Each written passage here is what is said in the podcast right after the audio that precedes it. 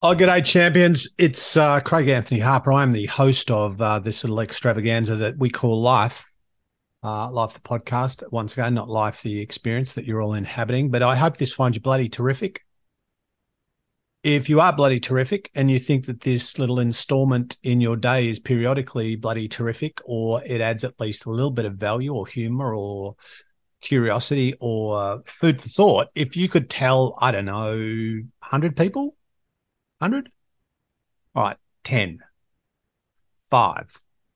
All right, 1. If you could tell one person, that'd be great. If you could share with somebody that you think would enjoy, get value from, appreciate, find a little bit of inspirational insight or motivation. If you could tell them, that'd be great. Also, while I'm here, just asking you for stuff, as is my way. So I have a You Project. I have a Facebook page. Come on, Harps. A Facebook page, which is for both of me shows. It's under the banner of the You Project podcast Facebook page, but it's really for both. Rather than creating two different pages, I'm the one bloke, of course. So we're just keeping it on that page. But if you want to jump on that page and share some thoughts and ideas or feedback, what I love is we've got about 2,500 people in this little community. Well, it's not so little, is it? This community now of people that jump on the page regularly. It's a really good energy. It's a good vibe. It's about support. If there's any bullshit put on there, which there really never is, if there is though, I take it down. I really like the idea of building an online place that's nice, not bullshitty, but nice, that's encouraging, that's positive, that's solution focused. And so I put up all the kind of snapshots of each show up there, but also there's a bunch of people who jump on there regularly and share their own thoughts and ideas and ask questions and share stories and inspire and encourage and support each other to better, to improvement, to growth, to resilience, to success.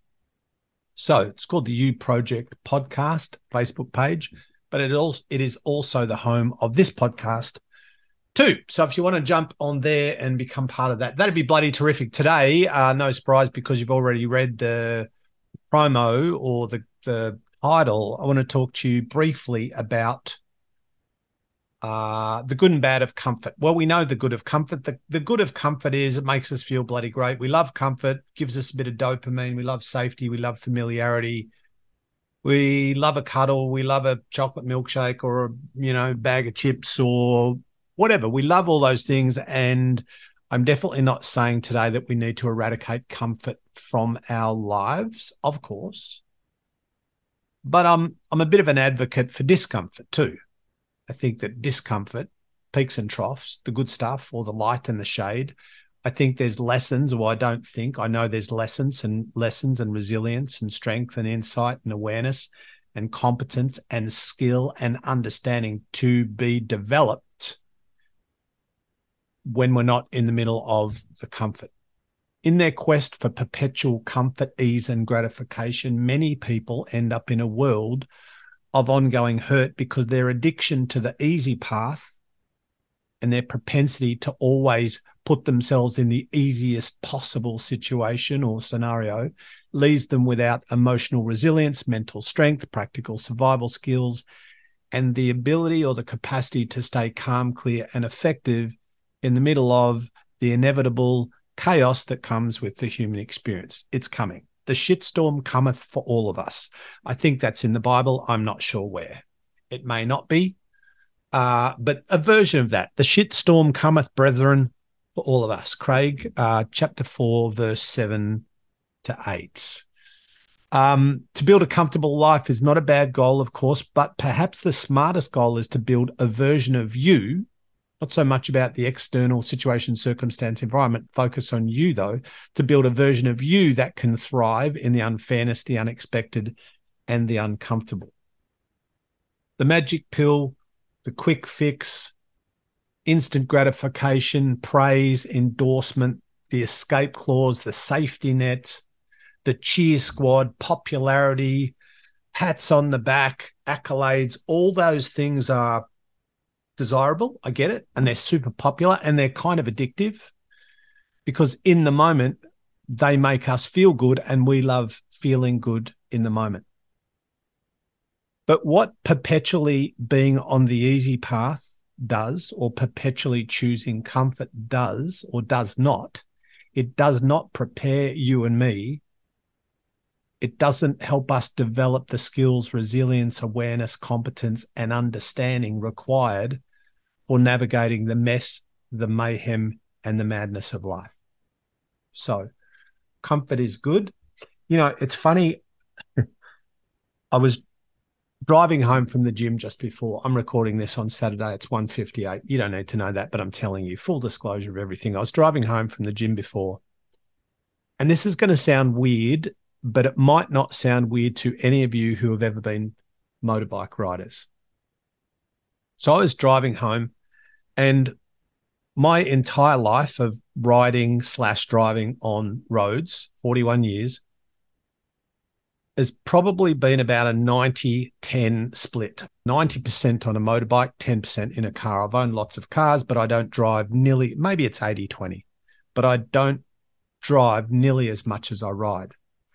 And I left the gym today, and it was cold and it was raining, and I kind of ran, I don't know, 20 meters from the front door of the gym to my car. I got in the car and I just sat there and I just appreciated that car. Like, I'm sitting in there, I turn on the car. Within, 30 seconds, the car's warm. I put on the wiper, I clear the rain, I put on whatever I'm listening to, the radio.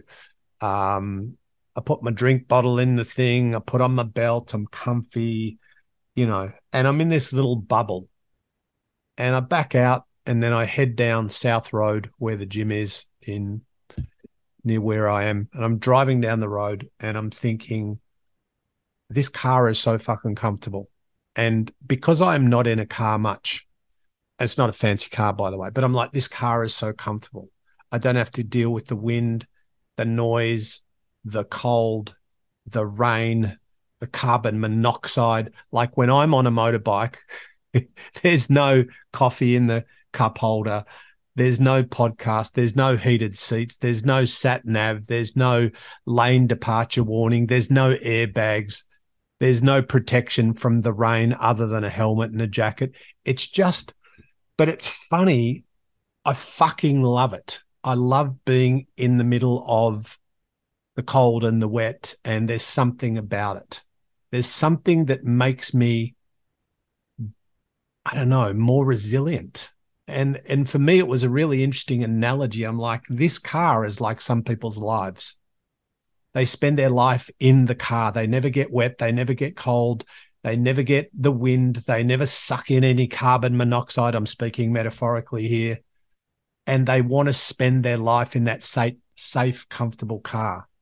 But the problem is, when the shit comes, and the shit comes, as I said, we don't know how to cope outside of that metaphoric car.